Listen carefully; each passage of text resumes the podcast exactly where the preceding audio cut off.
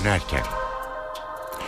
Mutlu akşamlar. NTV Radyo'da Eve Dönerken haberler başlıyor. Ben Sonay Dikkaya. Türkiye ve dünyadan günün önemli gelişmeleriyle sizlerle birlikte olacağız. Öne çıkan haberlerin özetiyle başlıyoruz. Diyarbakır'da PKK tarafından kaçırıldığı söylenen çocuklar için ailelerin başlattığı oturma eylemi 10. gününe girdi. Başbakan Erdoğan da dün olduğu gibi bugün de çocukların dağdan indirilmesi için HDP'yi işaret etti. Çocukları getirmezseniz B planımız devreye girecek dedi. BDP'li Selahattin Demirtaş konuyla ilgili adım atıp endişeli bekleyiş içinde olan ebeveynleri ziyaret etti. 18 yaşından küçük çocukların serbest bırakılması için KCK yöneticileriyle görüşeceğini açıkladı. HDP'dense Başbakan'a hodri meydan, çocukları birlikte getirelim çağrısı geldi. 12 Eylül davasında sona yaklaşıldı. Darbenin mimarları Kenan Evren ve Tahsin Şahinkaya 18 Haziran'da son savunmalarını yapacak ve ardından karar açıklanacak. İstanbul Valisi Hüseyin Avni Mutlu gezi eylemlerinin 1. yıl dönümünde Taksim'de toplanmaya izin verilmeyeceğini açıkladı. Türkiye'nin en tanınmış sihirbazlarından Mandrake lakaplı Ertuğrul Işınbark hayatını kaybetti. Özetleri aktardık. NTV Radyo'da Eve Dönerken haberler başlıyor.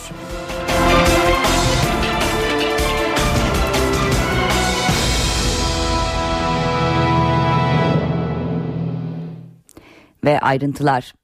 Türkiye'de gündem Diyarbakır'da kaçırılan çocuklara kilitlendi. Ailelerin Diyarbakır Büyükşehir Belediye binası önünde başlattığı oturma eyleminde 10 gün geride kaldı. Başbakan dün yaptığı BDP ve HDP'ye yaptığı o çocukları getirin yoksa B ve C planımızı uygulayacağız uyarısını bugün de tekrarladı. Muhalefet sözcüleri ise hükümeti suçladı. Siyasilerin mesajlarına geçmeden önce Diyarbakır'da bugün olanlara bakacağız. Başbakanın dün seslendiği BDP'nin eş başkanı Selahattin Demirtaş bugün harekete geçti. Eylemci anne ve babalarla görüştü. Demirtaş 18 yaşından küçük çocukların bırakılması için KCK yöneticileriyle görüşeceği haberini verdi. Ben çocuğumu istiyorum. Her gün burada oturacağım. Çocuğum gelmeyene kadar ben gitmem.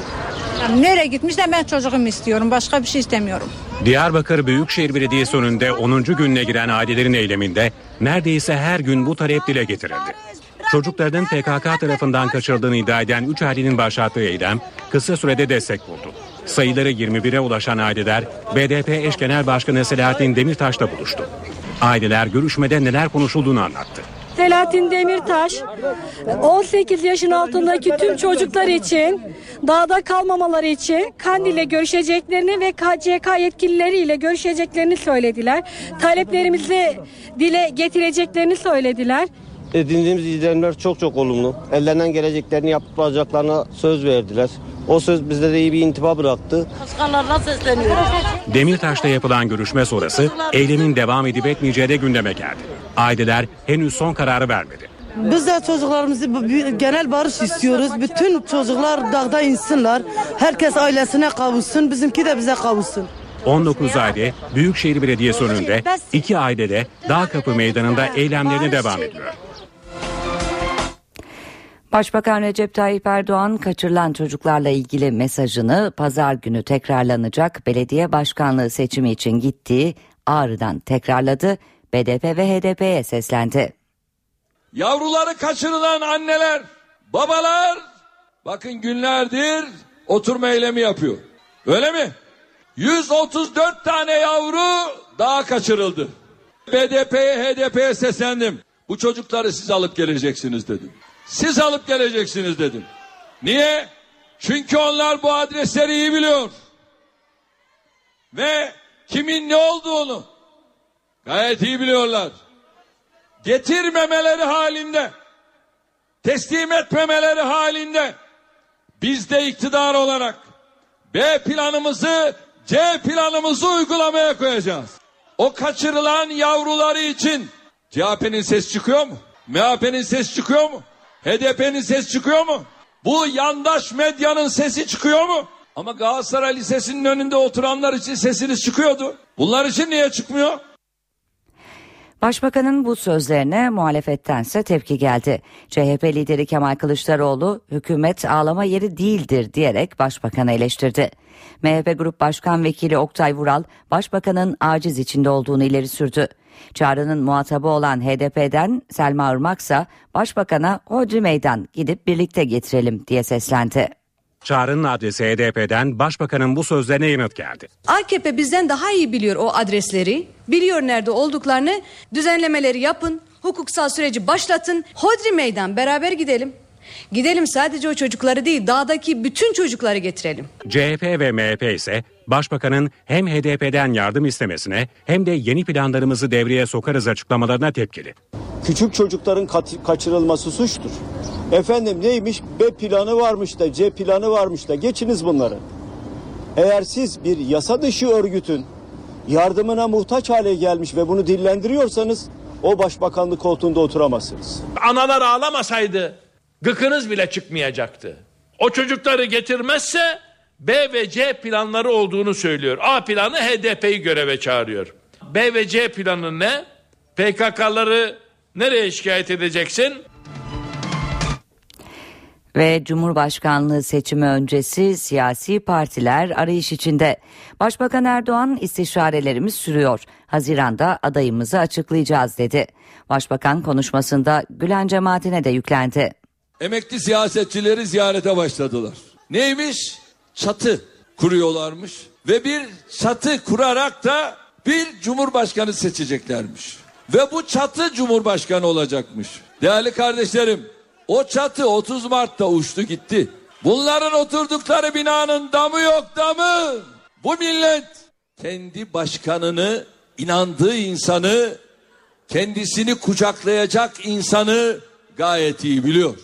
İnşallah çok kısa bir süre içerisinde, Haziran ayı içinde inşallah, Mayıs diye planlamıştık. İnşallah Haziran ayı içerisinde adayımızı açıklayacağız. İnşallah istişarelerimizi yapıyoruz. İnşallah ardından ismimizi, adayımızı açıklayacağız. Duydum ki Pensilvanya benimle ilgili güzel bir film hazırlıyormuş. Ailemle ilgili güzel bir film hazırlıyormuş. Ve bu film için bana uygun bir artist henüz bulamamışlar. Şimdi diyorlar ki hesap şu, Cumhurbaşkanlığı seçimi öncesine bu filmi yetiştireceklermiş. Bu tuzakların hiçbiri tutmayacak. Muhalefet cephesinde ise henüz netleşmiş bir isim yok.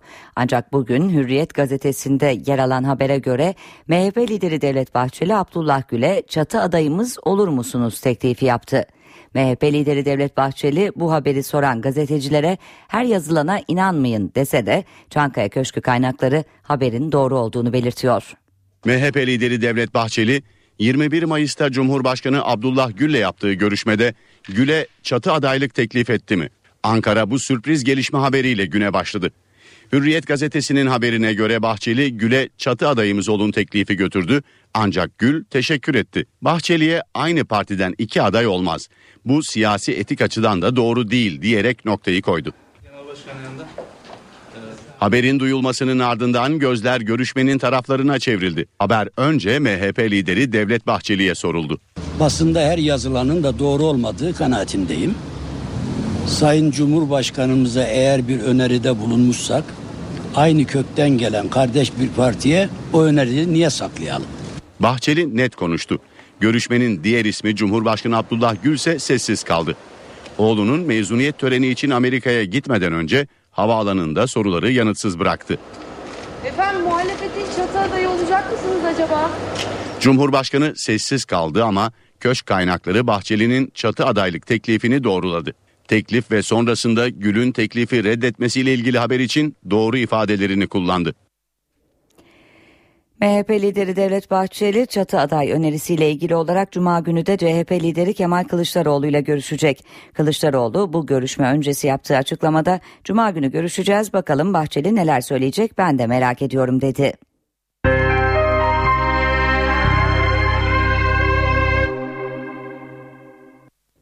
Şimdi kısa bir reklam arası veriyoruz, ardından gelişmelerin ayrıntılarıyla yeniden birlikte olacağız. Eve dönerken devam ediyor. Gelişmelerin ayrıntılarıyla reklamların ardından yeniden birlikteyiz. 12 Eylül askeri darbesine ilişkin dönemin Genelkurmay Başkanı Kenan Evren'le Hava Kuvvetleri Komutanı emekli Orgeneral Tahsin Şahinkaya'nın yargılandıkları davada sona gelindi. Evren ve Şahinkaya 18 Haziran'da yapılacak son duruşmada savunma yapacak ve ardından karar açıklanacak. 12 Eylül davası 18 Haziran'da karara bağlanacak. Özel yetkili mahkemelerin kapatılmasının ardından 3 ay ara verilen dava 10. Ağır Ceza Mahkemesi'nde tekrar görülmeye başlandı. Davanın iki sanığı dönemin Genelkurmay Başkanı Kenan Evren ve dönemin Hava Kuvvetleri Komutanı Tahsin Şahinkaya'nın sağlık sorunları nedeniyle katılmadıkları duruşmada bir ilk de yaşandı. Mahkeme Başkanı Oktay Saday salondan görüntü alınmasına izin verdi. Duruşmada önce Evren ve Şahinkaya'nın mahkeme salonunda olmaması nedeniyle tartışma çıktı. Müdahil avukatlar mahkemeden Evren ve Şahinkaya'nın Mısır'ın devrik lideri Hüsnü Mübarek gibi kafes içerisinde duruşmaya getirilmesini istedi. İkinci tartışma ise savcının mütalaasını açıklamak için mahkeme heyetinden ek süre istemesi üzerine çıktı. Müdahil avukatlar bu talebe tepki gösterdi. Evren ve Şahinkaya'nın avukatı Bülent Acar ise eksikler tamamlanana kadar müvekkillerinin savunma yapmayacağını söyledi. Salonda tansiyonun yükselmesi üzerine mahkeme başkanı duruşmanın 18 Haziran'a ertelendiğini söyledi. 18 Haziran'daki duruşmada Evren ve Şahinkaya son savunmasını yapacak. Gezi eylemlerinin 1. yıl dönümünde Taksim'de toplanmaya izin verilmeyecek. Açıklama İstanbul Valisi Hüseyin Avni Mutlu'dan geldi. Taksim dayanışmasının 31 Mayıs için Taksim'e yaptığı toplanma çağrısını değerlendiren Mutlu, bu bölgede güvenliği sıkıntıya düşürecek durumlarla ilgili gereken tedbirleri alırız dedi. Haziran ayında yaşanan süreçleri hepimiz biliyoruz ve o süreçten bizim hatıralarımızda çok güzel şeyler kalmadı. Hepimizin üzüntü duyduğu pek çok şeyi birlikte yaşadık. Dar bir takım çevrelerin yapabilecekleri yanlış uygulamalar olursa onlara müsaade etmeyeceğiz. İfade ettiğimiz tarihler itibariyle tam gün Taksim'imizde, Gezi Parkımızda, şehrimizin her noktası da halkımız tarafından rahatlıkla ulaşılabilir olsun. Ama bu bölgede güvenliği sıkıntıya düşürecek bir takım yansımalar olursa biz de bununla ilgili tedbirlerimizi alırız. Bizim gönlümüz ve irademiz, arzumuz Taksim'imizin de Gezi Parkımızın da şu anda olduğu gibi yoğun bir şekilde kullanılması, halkımız tarafından günlük yaşamın bir parçası olarak değerlendirilmesidir. Trabzonspor şike davasında cezası kesinleşen Aziz Yıldırım'ın cezasının infazı için dilekçe verdi. Trabzonspor'un avukatları şike davasına bakan İstanbul 13. Ağır Ceza Mahkemesi'ne UYAP üzerinden bir dilekçe yolladı. Aziz Yıldırım'ın yeniden yargılanma talebinin hukuka aykırı olduğu belirtilen dilekçede yargılamanın yenilenmesi halinde adalet içinden çıkılmaz bir kaosa sürüklenecek, tüm yargıtay içtihatları ve hukuk kuralları çiğnenecektir denildi. Bordo Mavili kulübün dilekçesinde infazın bir an önce başlatılması gerektiğine vurgu yapıldı.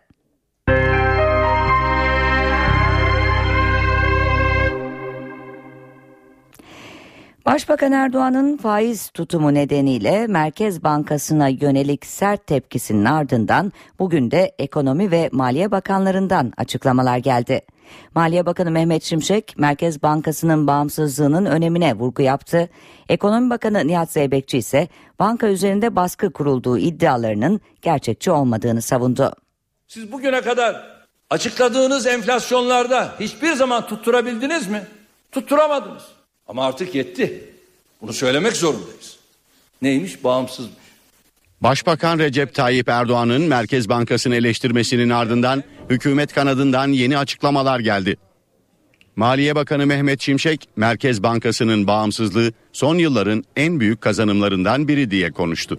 Merkez Bankamızın ülkemizin menfaatlerini düşünerek en iyisini yapacağına inanıyorum. Merkez Bankası'nın kredibilitesi ve bu anlamda da bağımsızlığı Türkiye ekonomisinin geleceği açısından çok önemli, çok kritik diye düşünüyorum. Dün Başbakan Yardımcımız Sayın Babacan da buna ilişkin açıklamalarda bulundu. Kendisiyle aynı görüşteyim. Ekonomi Bakanı Nihat Zeybekçi ise faizleri yüksek buluyor. Ancak bu açıklamaları Merkez Bankası'na baskı olarak görmüyor. Türkiye'de hiç kimse, hiçbir ekonomi aktörü, bakanı veya başbakanı bu ülkenin büyümesini, daha çok istihdam sağlamasını, daha çok ihracat yapmasını isteyen hiçbir kuruluş Türkiye'de faizlerin yukarıda olmasını desteklemez. Mayıs ayında 4 kişilik bir ailenin açlık sınırı 1158 lira, yoksulluk sınırı ise 3771 lira olarak hesaplandı. Türk İş'in araştırmasına göre 4 kişilik ailenin yaşam maliyeti son bir yılda %11 oranında arttı. Geçen yılın Mayıs ayında 995 lira olan açlık sınırı bu yıl Mayıs ayında 1158 lira olarak hesaplandı.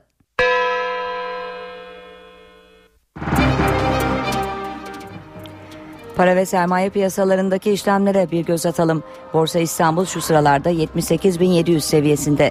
Serbest piyasada dolar Türk lirası karşısında 2 lira 10 kuruş, euro ise 2.86'dan işlem görüyor. Kapalı çarşıda ise Cumhuriyet altını 577, çeyrek altın 139 liradan satılıyor.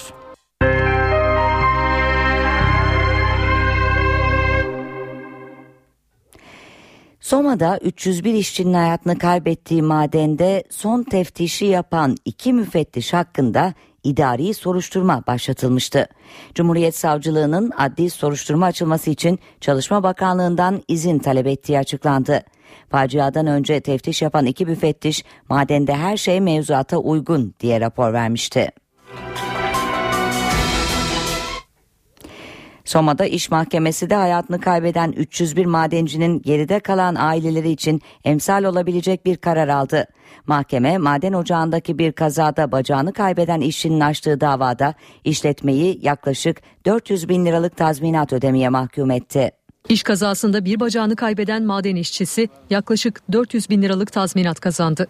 51 yaşındaki Serdar Karadeniz'in bacağı 6 yıl önce Soma'da çalıştığı bir maden ocağında toz bandına sıkıştı. 2 çocuk babası madenci Celal Bayar Üniversitesi Hastanesi'ne kaldırıldı. 8 ameliyat geçirdi, protez bacak takıldı. Ancak tedavi sürecinde işten çıkarıldığını öğrendi. Ameliyat masraflarını evimizi satarak karşıladık hayatla. Peki nasıl geçindiniz? Annemin sayesinde, annem emekli, babam madenci, onun sayesinde iş yaptık. Firma tazminat sözü verdi ama 2 yıl boyunca hiçbir ödeme yapılmadı. Karadeniz işletmeyi mahkemeye verdi. Soma İş Mahkemesi'nde görülen davada maddi ve manevi tazminat talep edildi. Karar 4 yılda çıktı. Maden işçisi yaklaşık 400 bin liralık tazminat kazandı. Sevinebiliyor musunuz? Ne diyeyim, sevinç ayağı yerine getirmiyor ki, ayağım gitmiş. Sevinsen ne olur, sevinmez. Tazminat kararı 4 yıl önce benzer bir iş kazası geçiren Sezgin Şahan'a da umut oldu. Yani sevincini paylaşıyorum ama onun gibi yani. Biz davayı kazansak da içerimizdeki bu acı ve hüsran devamlı olacak yani. Evet, bültenimizin sonuna geldik. Birazdan Ben Bu İşte Ustayım adlı yarışma programını dinleyebilirsiniz. Saat başında gelişmelerin ayrıntılarıyla yeniden birlikte olacağız. Şimdilik hoşçakalın. Eve dönerken devam ediyor. Saatlerimiz 18'i gösteriyor. Bir kez daha mutlu akşamlar. NTV Radyo'da eve dönerken haberler devam ediyor. Günün öne çıkan haberlerinden satır başlarını hatırlatalım. Soma'da 301 işçinin hayatını kaybettiği maden ocağını işleten firmaya ait Işıklar Maden Ocağı kapatıldı. Hafta başında da şirketin Atabacası adlı maden ocağının faaliyetleri durdurulmuştu.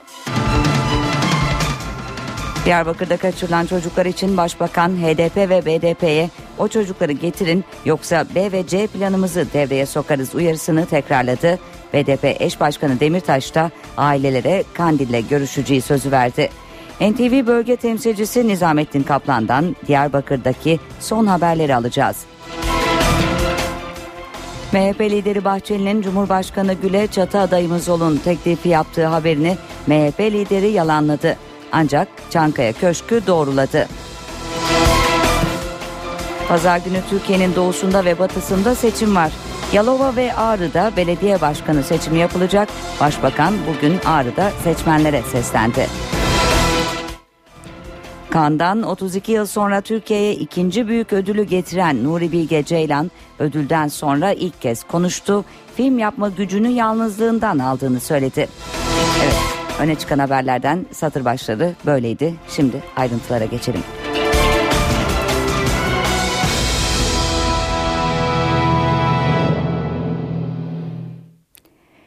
Ve Soma'dan gelen bir son dakika haberiyle başlıyoruz bültenimize. Facianın olduğu madeni işleten şirkete ait bir maden ocağı daha herhangi bir kaza olmadan kapatıldı. Şirkete ait Atabacası adlı ocak dün teftiş sonucu kapatılmıştı. Bugün de İş Teftiş Kurulu Başkanlığı'nın Soma Kömürleri AŞ'nin bölgede işlettiği 3. kömür ocağı olan Işıklar'da da üretimi durdurduğu, madeni kapattığı bildirildi. Işıklar maden ocağı kapatıldı.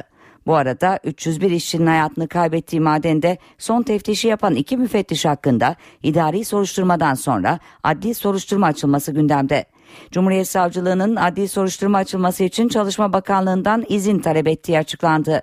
Faciadan önce teftiş yapan 2 müfettiş madende her şey mevzuata uygun diye rapor vermişti.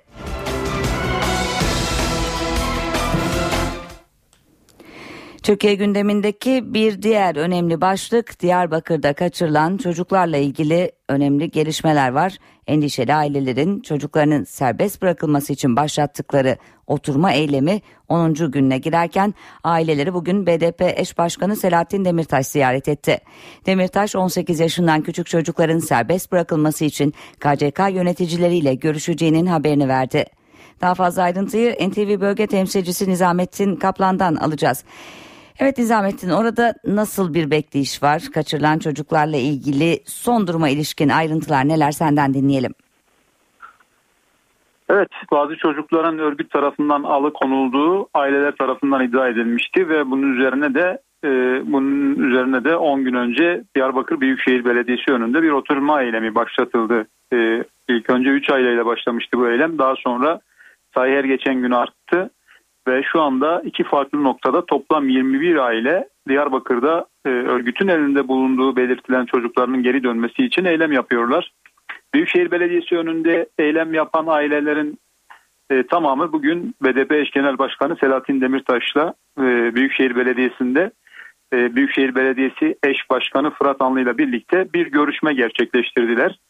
Bir saate aşkın süren görüşme sonunda aileler dışarı çıktı ve kısa bir açıklama yaptı aileler. Selahattin Demirtaş'ın kendilerine 18 yaşından küçük çocukların geri gönderilmesi konusunda Kandil'de KCK yetkilileriyle görüşme sözü verdiğini belirtti aileler. Ve tüm çocukların geri dönmesini beklediklerini söylediler yaptıkları açıklamada ve barış sürecinin devamını istediler. Bu görüşmeden sonra da umutlarının daha da arttığını belirtti görüşmeye katılan aileler. Daha sonra anneler aslında ilk önce çıktı. Devamında babaların görüşmesi daha uzun sürdü Demirtaş'la. Ve babalar da çıktıklarında biraz daha ikna olmuş bir şekilde değerlendirme yaptılar. Hatta şu saatlerde eylemin sonlandırılıp sonlandırılmaması konusunda görüş alışverişinde bulunuyor aileler.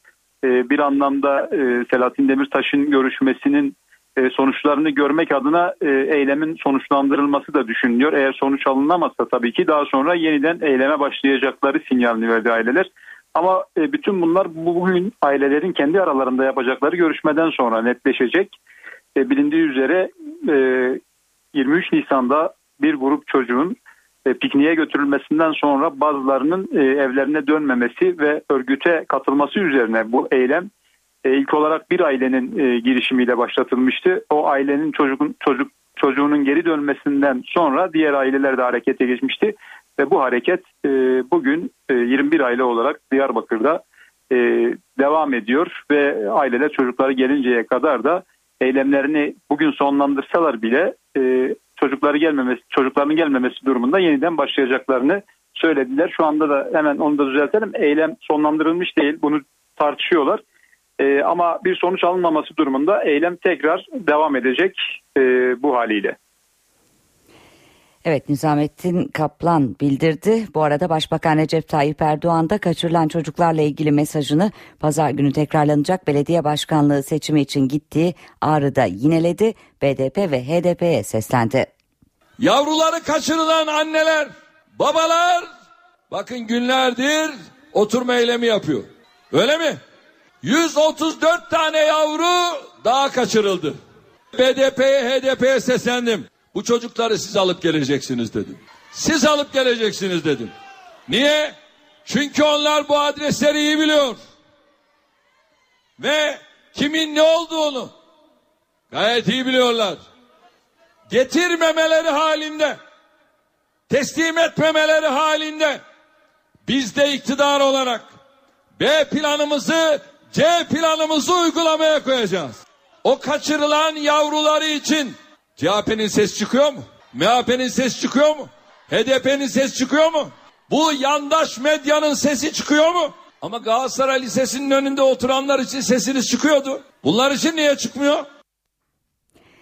Başbakanın bu sözlerine muhalefetten tepki geldi. CHP lideri Kemal Kılıçdaroğlu hükümet ağlama yeri değildir diyerek başbakanı eleştirdi. MHP Grup Başkan Vekili Oktay Vural da başbakanın aciz içinde olduğunu ileri sürdü. Çağrının muhatabı olan HDP'den Selma Irmak ise başbakana "Hodri meydan gidip birlikte getirelim" diye seslendi. Çağrı'nın adresi HDP'den başbakanın bu sözlerine yanıt geldi. AKP bizden daha iyi biliyor o adresleri, biliyor nerede olduklarını, düzenlemeleri yapın, hukuksal süreci başlatın, hodri meydan beraber gidelim. Gidelim sadece o çocukları değil, dağdaki bütün çocukları getirelim. CHP ve MHP ise başbakanın hem HDP'den yardım istemesine hem de yeni planlarımızı devreye sokarız açıklamalarına tepkili. Küçük çocukların kaçırılması suçtur. Efendim neymiş? B planı varmış da, C planı varmış da, geçiniz bunları. Eğer siz bir yasa dışı örgütün yardımına muhtaç hale gelmiş ve bunu dillendiriyorsanız o başbakanlık koltuğunda oturamazsınız. Analar ağlamasaydı gıkınız bile çıkmayacaktı. O çocukları getirmezse B ve C planları olduğunu söylüyor. A planı HDP'yi göreve çağırıyor. B ve C planı ne? PKK'ları nereye şikayet edeceksin? Evet, Türkiye'de pazar günü doğuda ve batıda iki kentte seçim var. İtirazlar üzerine Yüksek Seçim Kurulu'nun seçimin yenilenmesine karar verdiği Ağrı ve Yalova'da halk sandık başına gidecek. Ağrı seçiminde ön plana çıkan iki aday AK Partili Hasan Arslan ve HDP'li Sırrı Sakık vaatlerini NTV yayınında anlattı. Ağrı 1 Haziran Pazar günü belediye başkanını seçmek için ikinci kez sandık başına gidecek. 30 Mart'ta yapılan seçimin galibi 10 oy farkla BDP adayı Sırrı Sakık olmuştu. Ancak sonuçlara birçok kez itiraz edildi. Ve İl Seçim Kurulu seçimin yenilenmesine karar verdi. İkna komisyonları adı altında kurmuş oldukları tehdit komisyonları halkı tehdit ederek ve bunların bize oy vermediğiniz halde biz bilmem Ağrı'yı dağıtacağız, kıracağız, dökeceğiz gibi ciddi manada halk iradesini olumsuz etkileyecek davranışlarda bulunmaktalar. İlçe Seçim Kurulu, İl Seçim Kurulu'nun yargıçları hepsi el ele vererek burada halkın iradesini sandıkta AKP'nin hanesine yazmaya çalıştılar. Pazar günü yenilenecek seçimde iki isim kıyasaya bir yarışa girecek. BDP adayı Sırrı Sakık ve AK Parti adayı Hasan Arslan. AK Parti adayı Hasan Arslan'a göre şehrin en önemli sorunu çarpık kentleşme. Ağrımızın en önemli sorunu çarpık kentleşme. Ve bunun en büyük cevabı da şurada karşımızda gördüğümüz kentsel dönüşüm ve yeniden yapılanma, marka ve modern bir kente doğru gitme. 21 tane eser daha kazandırmayı düşünüyoruz. Trafiğe çözüm bulacağız. Yeni alternatif bulvarlar, dere ıslahları, şehir meydanları, biyogaz tesislerimiz inşaatı devam ediyor. Orada istihdama dönük bir çalışmamız olacak. Jeotermal enerjisiyle Ağrı'yı ısıtacağız. Hedefimiz bu. Ve doğalgazın Ağrı'ya getirilmesi noktasında Ağrı değişen, modernleşen bir kent haline gelecek. BDP adayı Sırrı Sakak'a göre ise en büyük sorun hükümetin Ağrı'ya yatırım yapmaması. Ağrı'da elle tutulur bir proje göremezsiniz. 10 dakikalık yağmur Ağrı'yı esir alır.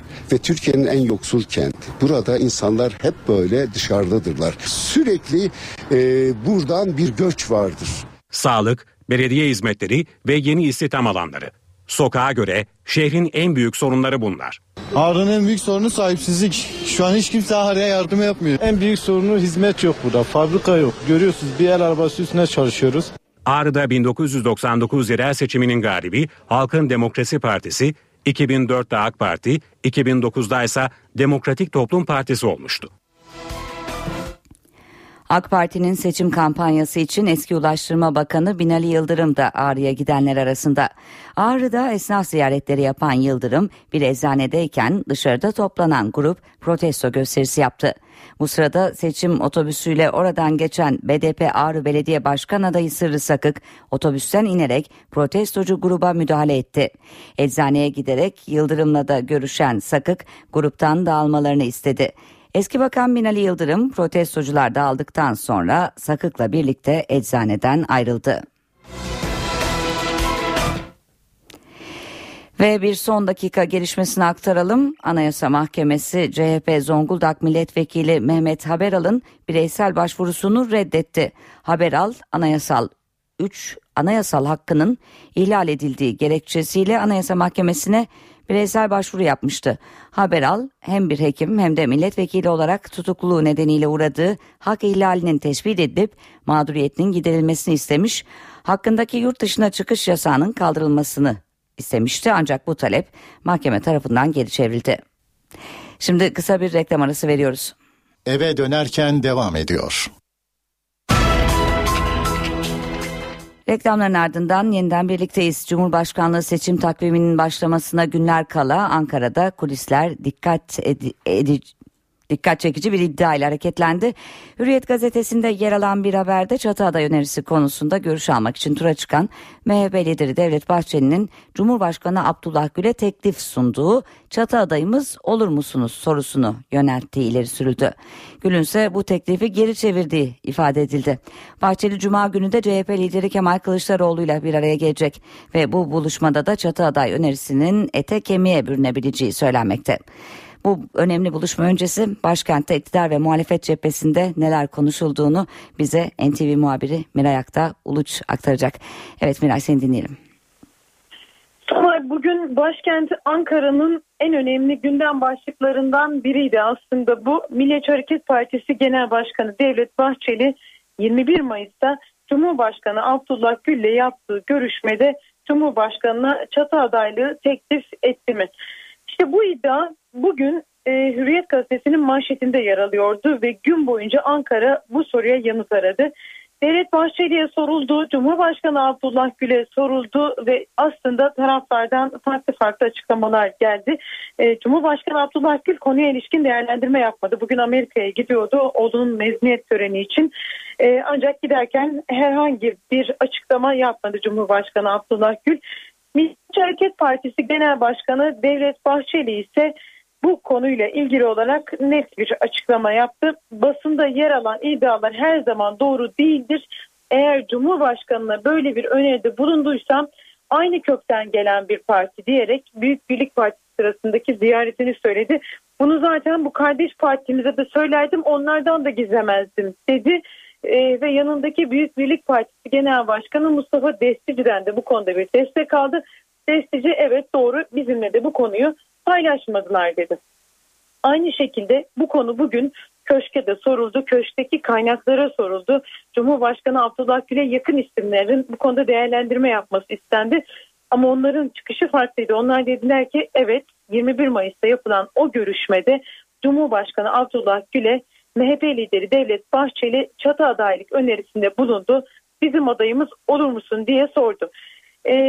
Tabii köşkten gelen bu çıkışın ardından konuyla ilgili farklı farklı değerlendirmeler vardı. Cumhurbaşkanı Abdullah Gül'le yanıt verdi. Yine köşk kaynaklarından ve o haberde yer alan iddiaya göre Cumhurbaşkanı Abdullah Gül aynı partiden iki aday olmaz dedi. Ben AK Parti'nin kurucu üyelerinden biriyim ve bu konuyu siyasi etik açısından doğru bulmuyorum diyerek reddettiği iddia edildi. Konuyla ilgili olarak geçtiğimiz dakikalarda NTV yayınında değerlendirme yapan isimler vardı. Önce MHP'den Yusuf Alaçoğlu'nun değerlendirmesinin ne olduğunu söyleyelim. Kendisi MHP'nin grup başkan vekili. Bunun doğru olamayacağını söyledi. Çatı adayın hiçbir zaman Abdullah Gül olmasının söz konusu olmadığını söyledi ama Cuma günü önemli bir görüşme var. Cumhurbaşkanı kim olacak? CHP ile MHP ortak aday çıkartacak mı? Bununla ilgili olarak iki partinin liderleri saat 15'te mecliste bir araya gelecekler. CHP lideri Kemal Kılıçdaroğlu'nun makamında bir araya gelecekler.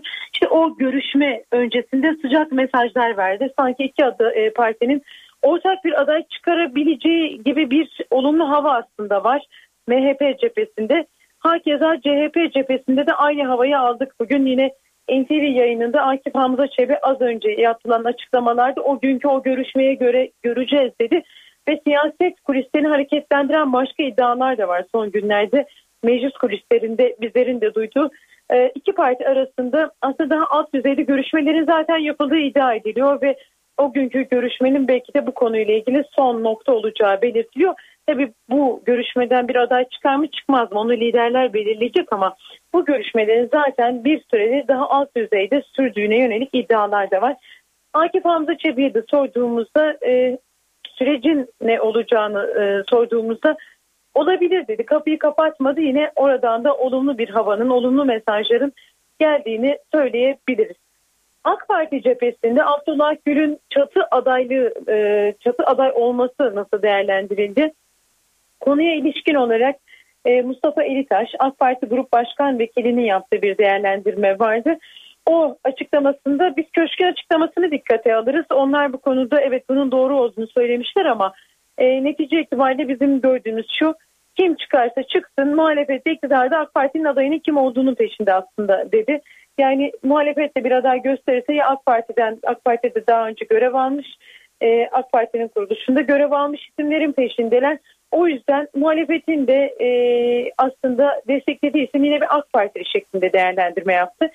Peki AK Parti'nin adayı Tayyip Erdoğan mı olacak? Bu konuya ilişkin olarak da bugün Başbakan Erdoğan'dan gelen bir açıklama vardı. Aniden yaptığı açıklamada Başbakan Erdoğan ismimizi açıklayacağız şeklinde bir ifade kullandı. Haziran ayının ortasında ismimizi açıklayacağız dedi. Tabii ismimiz deyince Başbakan Erdoğan kendisiyle ilgili olarak da daha çok birinci çoğul şahısı kullanan bir kişi Başbakan Erdoğan. Bu yüzden kendisinden bahsetti ve bunu ağzından kaçırdığı şeklinde bir yorum yapıldı. Bu iddiayı Mustafa İlitaş'a sorduğumuzda evet neden olmasın dedi. Başbakan bu yönde bir açıklama yapmış olabilir. Çünkü biz kendisine AK Parti milletvekilleri olarak, AK Parti tabanı olarak yaptığımız bütün istişare toplantılarında ve bu noktaya kadar gelinen her türlü aşamada kendisini görmek istediğimizi söyledik. Bu yüzden tabanın istediği Recep Tayyip Erdoğan'dır. Başbakan da böyle bir şey ağzından evet kaçırmış olabilir şeklinde değerlendirmeleri vardı. Mustafa Elitaş'ın da açıklamalar bu yönde. Bundan sonraki süreçte gözler artık Cuma günkü o önemli kritik zirveye çevrilmiş durumda. Oradan bir çatı aday çıkacak mı? Çıkacaksa kim olacak? Bunların hepsini Haziran ayı ortasından itibaren netleştireceğiz gibi gözüküyor ama önümüzdeki günler bu konuyla ilgili çok sayıda tartışmaya da gebe gözüküyor Sonay. Evet, Miray Aktağ Uluç ayrıntıları aktardı. Başbakan Erdoğan'ın faiz tutumu nedeniyle Merkez Bankası'na yönelik sert tepkisinin ardından da bugün de Ekonomi ve Maliye Bakanlarından açıklamalar geldi. Maliye Bakanı Mehmet Şimşek, Merkez Bankası'nın bağımsızlığının önemine vurgu yaptı. Ekonomi Bakanı Nihat Zeybekçi ise banka üzerinde baskı kurulduğu iddialarının gerçekçi olmadığını savundu. Siz bugüne kadar açıkladığınız enflasyonlarda hiçbir zaman tutturabildiniz mi? Tutturamadınız. Ama artık yetti. Bunu söylemek zorundayız. Neymiş? Bağımsızmış. Başbakan Recep Tayyip Erdoğan'ın Merkez Bankası'nı eleştirmesinin ardından hükümet kanadından yeni açıklamalar geldi. Maliye Bakanı Mehmet Şimşek, Merkez Bankası'nın bağımsızlığı son yılların en büyük kazanımlarından biri diye konuştu.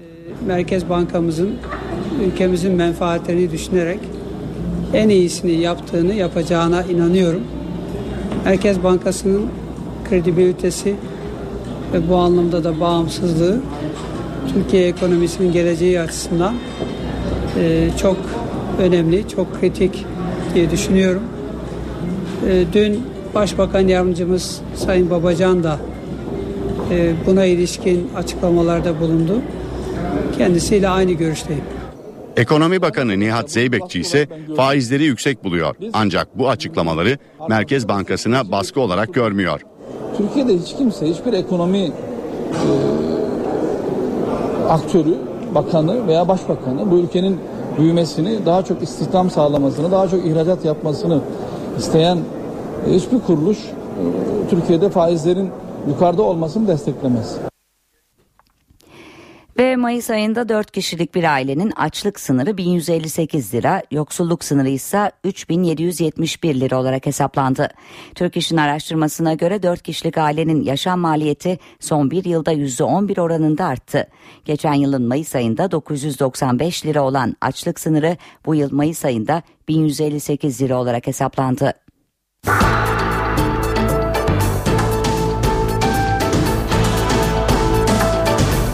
Ekonomi Günlüğü. Ve ekonomi yönetimi düğmeye bastı. Kamu faizsiz bankacılık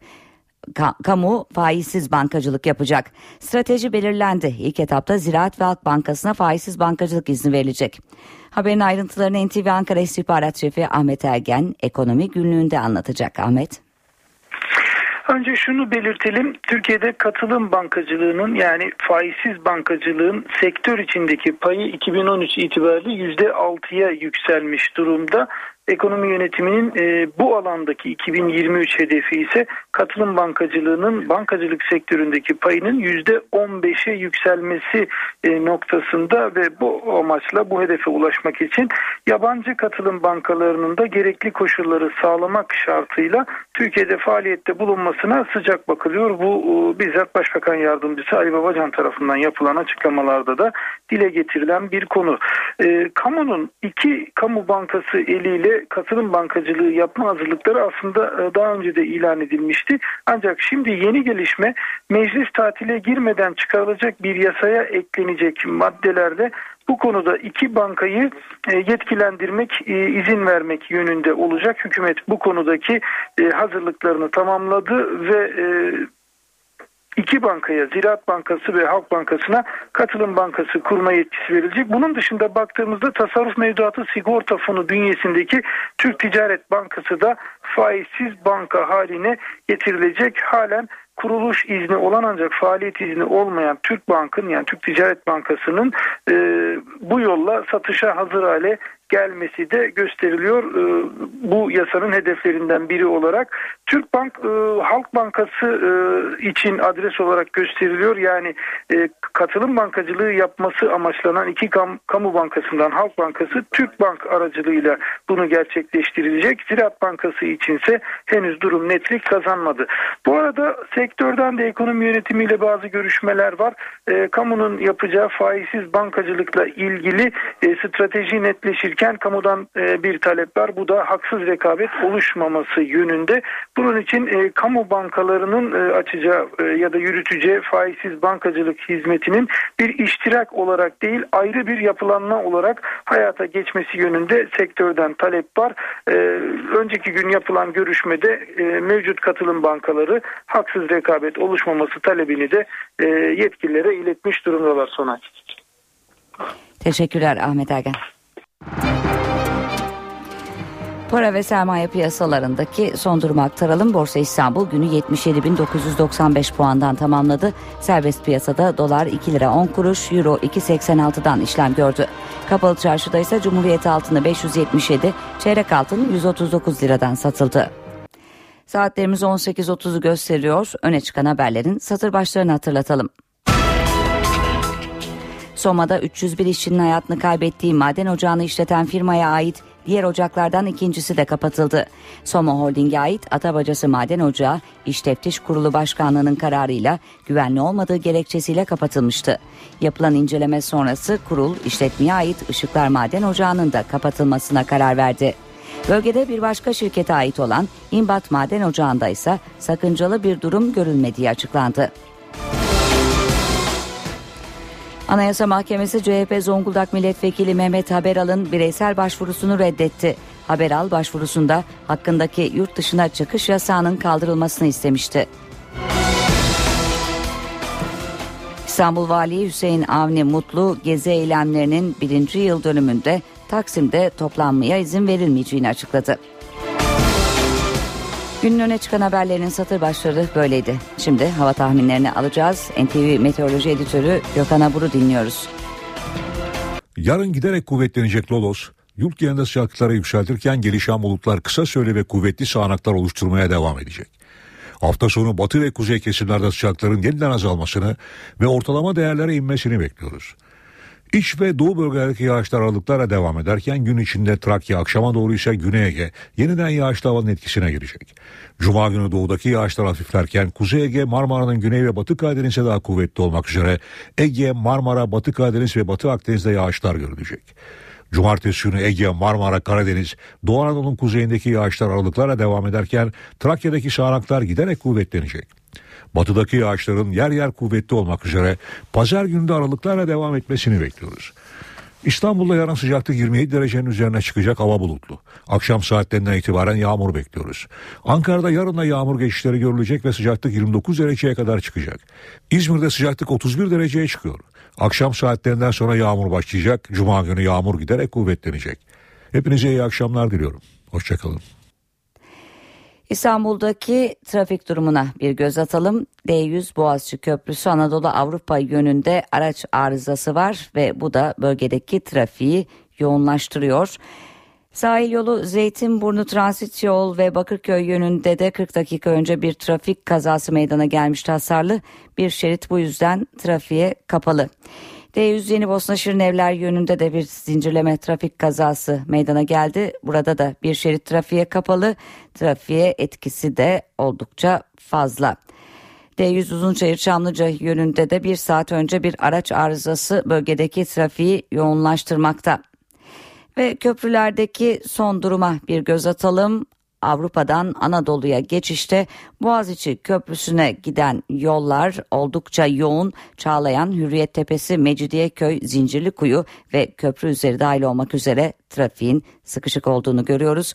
Fatih Sultan Mehmet Köprüsü'nde de yine trafik yoğunlaştı şu saat itibariyle. Nurtepe, Hassal, Seyrantepe, Maslak, Fatih Sultan Mehmet Köprüsü'nün üzeri ve çıkışta Anadolu yakasına geçişte Kavacık Kavşağı dahil olmak üzere oldukça sıkışık görünüyor. Anadolu'dan Avrupa'ya geçişe bakalım. Çamlıca'da trafik akıcı ancak Altunizade'de yoğunlaşmış durumda. Boğaz Köprüsü'nün üzerinde de yine trafiğin yoğun olduğunu görüyoruz.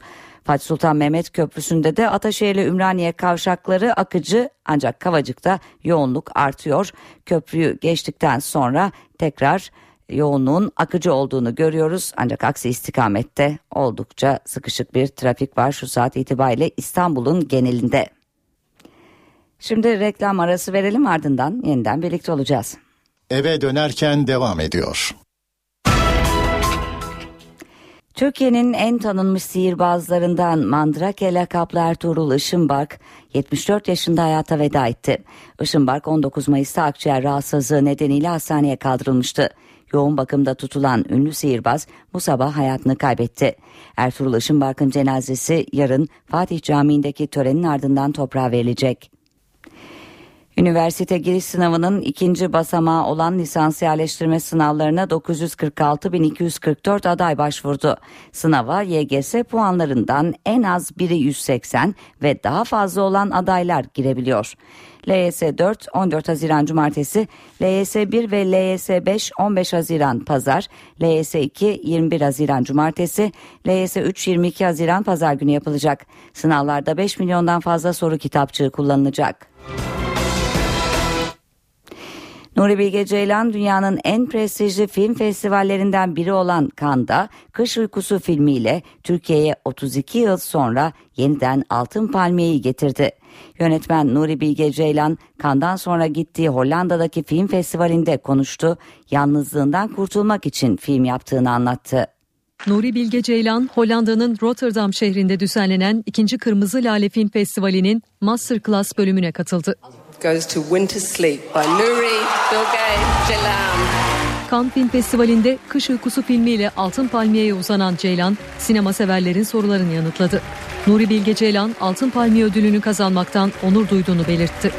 Ceylan, film yapma gücünü yalnızlıktan aldığını vurguladı ve kendini kelimeler yerine görüntülerle ifade etmeyi daha kolay bulduğunu belirtti.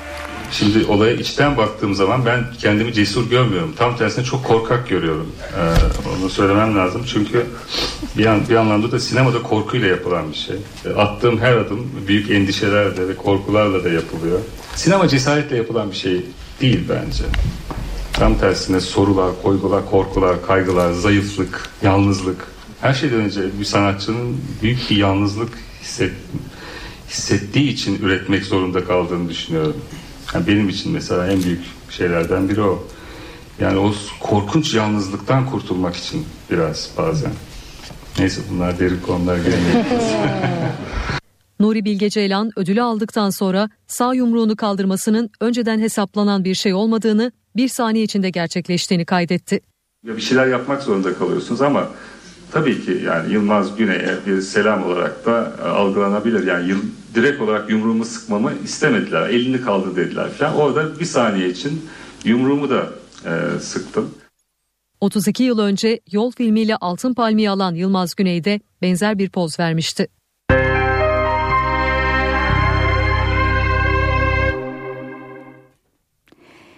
Adalet Bakanı Bekir Bozdağ Strasbourg'da. Bakan, Avrupa Konseyi Genel Sekreteri, Avrupa İnsan Hakları Mahkemesi Başkanı ve Venedik Konseyi Başkanı ile görüştü. Gündemde hukuki başlıklar vardı. AİM'de Türkiye'ye ait dosyaların azalıyor olması mahkeme başkanı tarafından kayda değer bir gelişme olarak yorumlandı. Ayrıntıları NTV temsilcisi Kayhan Karaca'dan alacağız. Kayhan. Evet, Adalet Bakanlarının Strasbourg'da Avrupa Konseyi ve Avrupa Konseyi organlarını ziyareti artık bir gelenek haline gelmeye başladı son yıllarda. Adalet Bakanı Bozdağ da bu geleneğe uydu ve şu anda Avrupa Konseyi'nde temaslarda bulunuyor burada. Bozdağ bugün sırasıyla Avrupa Konseyi Genel Sekreteri Thorbjørn Jagland, Avrupa İnsan Hakları Mahkemesi Başkanı Dean Spielmann, Avrupa İnsan Hakları Mahkemesi'nin Türk Yargıcı Işıl Karakaş, Venedik Komisyonu Başkanı Gianni Bucicchio ve Avrupa İnsan Hakları Komiseri Nils Muznieks ile ayrı ayrı görüştü. Görüşmeler büyük ölçüde Türkiye'nin Avrupa İnsan Hakları Mahkemesi karnesi ve Türkiye'deki yasal ve anayasal reform sürecine odaklandı. Avrupa Konseyi'nde özellikle geçen yılki gezi olaylarından bu yana Türkiye'de demokrasi, insan hakları ve hukuk devleti gibi konularda kaygılar var. Bunlar kulislerde konuşuluyor. Dolayısıyla Avrupa Konseyi aslında bugün ilk defa karşılaştığı Bakan Bozdağ'ı dinlemek istedi ve onu dinledi, onun versiyonunu aldı. Adalet Bakanı Bozdağ bu yıl hayata geçirilecek istinaf mahkemeleriyle Avrupa İnsan Hakları Mahkemesi'ne gelen dava başvurularının önemli ölçüde azalacağını söyledi Strasbourg'da. Temasları sonunda basına bir açıklama yaptı ve Türkiye'nin Avrupa İnsan Hakları Mahkemesi karnesinde iyileşme gözlemlendiğini söyledi. Türkiye'nin mahkemede dava başvurusu sayısında dördüncü sıradan ikinci sıraya gerilediğini belirtti. Türkiye Avrupa İnsan Hakları Mahkemesi'nin son istatistiklerine göre 47 ülke arasında şu anda 4. sırada bulunuyor dava başvurusu sayısında. Bu yıl başlarında 2. sıradaydı, bunu da hatırlatayım hemen. İlk sırada Ukrayna var, 2. sırada İtalya, 3. sırada ise Rusya. Yine Bakan Bozdağ daha istediğimiz yerde değiliz. Önümüzdeki süreçte Türkiye hakkında Avrupa İnsan Hakları Mahkemesi'ndeki dava sayısı daha da azalacak şeklinde konuştu.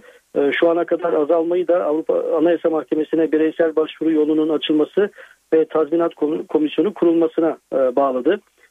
Yine belirttiğim gibi işte istinaf mahkemelerinin Avrupa İnsan Hakları Mahkemesi'ne gelen başvuru sayısını bu yıldan itibaren yine önemli derecede azaltacağını ifade etti.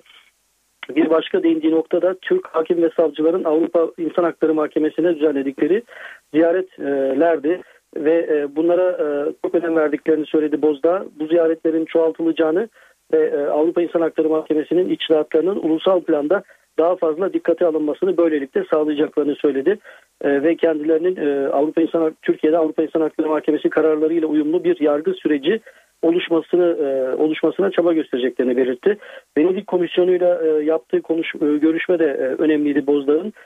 Burada bu görüşmede büyük ölçüde HSYK'daki son değişiklik, bu değişikliğin Anayasa Mahkemesi tarafından iptali ve anayasada yapılacak olası değişikliklerin ele alındığını belirtti ve Venedik Komisyonu ile işbirliğini sürdürmekte kararlı olduklarını söyledi Bakan Bozdağ.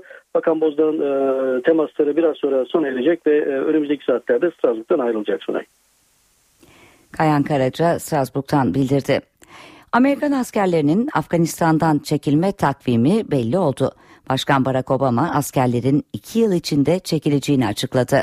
Amerikan askeri Afganistan'dan 2016 sonuna dek kademeli olarak çekilecek.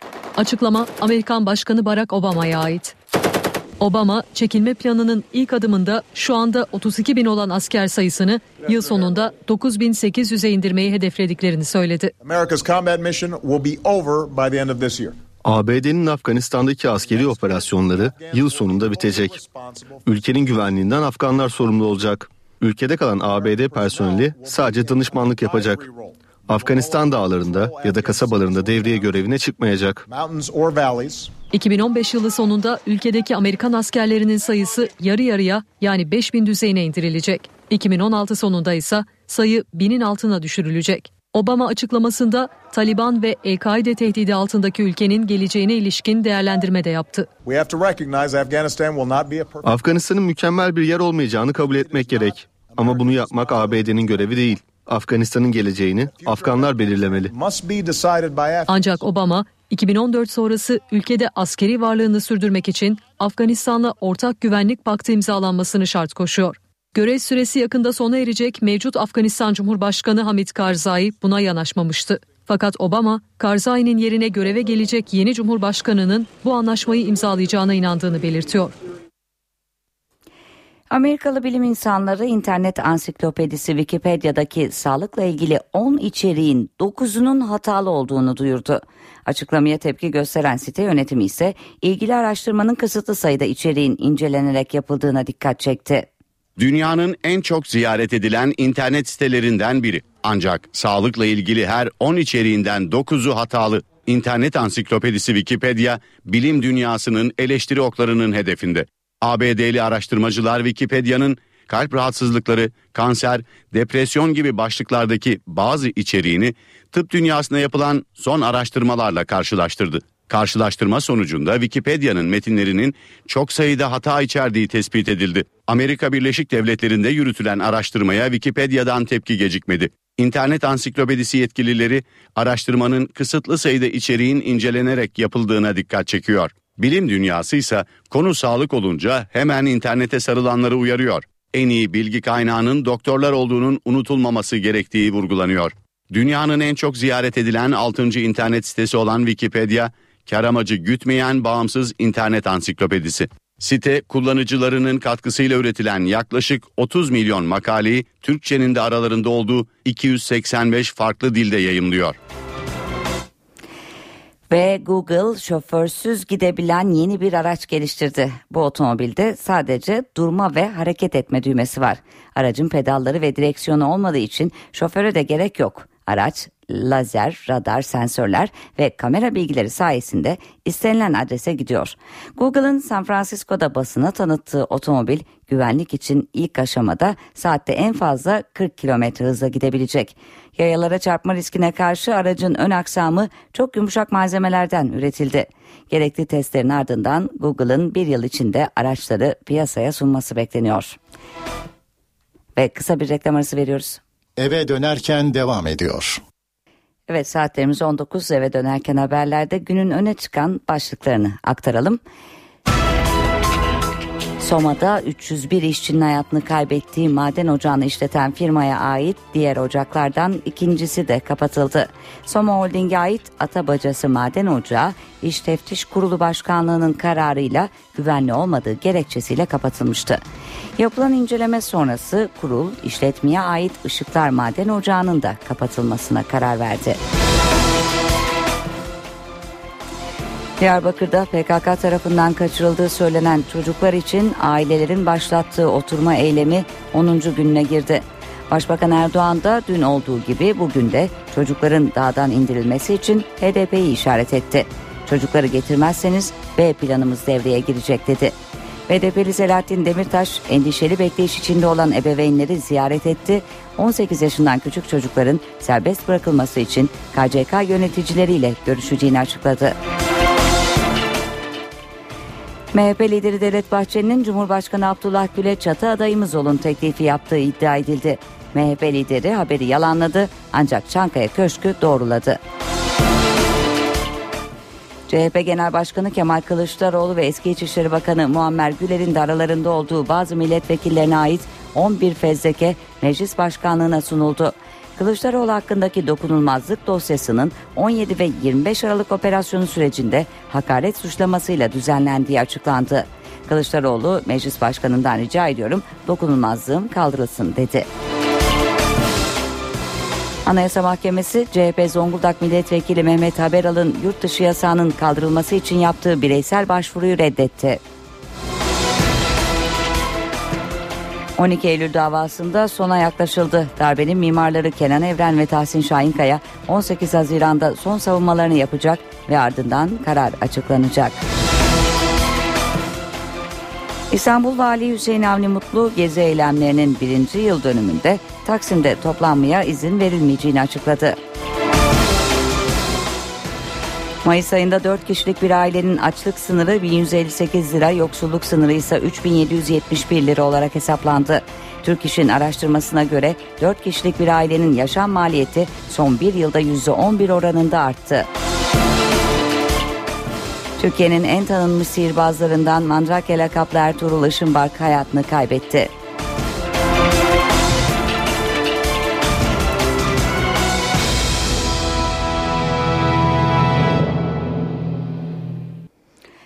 Evet, İstanbul'daki trafik durumuna bir göz atalım.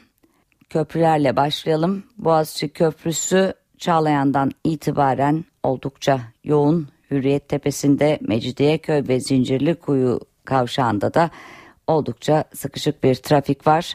Anadolu yakasına geçişte Altunizade'de de yine trafiğin yoğunluğunu gözlemliyoruz. İlerleyen bölgelerde ise hafif bir yoğunluk var. Anadolu'dan Avrupa'ya geçişe baktığımızda ise Çamlıca'nın açık olduğunu görüyoruz. Altunizade'de yine Anadolu'dan Avrupa'ya geçişte oldukça sıkışık bir trafik var. Boğaz Köprüsü'nün üzerinde de trafik yoğunluğu hafif azalıyor, ancak yine de geçiş oldukça sıkışık. Ve Fatih Sultan Mehmet Köprüsü'ne bakalım. Fatih Sultan Mehmet Köprüsü'nde de Avrupa'dan Anadolu'ya geçişte Hassal ve Seyrantepe, Maslak ve köprü üzeri dahil olmak üzere trafik sıkışık. Kavacık'ta da akıcı bir yoğunluk var. Nurtepe şu sıralarda oldukça akıcı. Ve Anadolu'dan Avrupa'ya geçişe baktığımızda ise Kavacık'ın yine sıkışık olduğunu görüyoruz. Köprü üzerinde yoğunluk azalıyor ve köprü üzerinden Avrupa yakasına geçişte akıcı bir trafik gözlemliyoruz. İstanbul'un birçok bölgesinde şu saat itibariyle trafiğin yoğun olduğunu görüyoruz. Eminönü'nde de yine zaman zaman bazı bölgelerde yoğunluk artıyor. Haliç'te de trafik sıkışık. Eve dönerken haberleri burada noktalıyoruz. NTV Radyo'da kısa bir aranın ardından Cem Dizdar ve Gürcan Bilgiç'le Çift Forvet programı başlayacak. Hoşçakalın.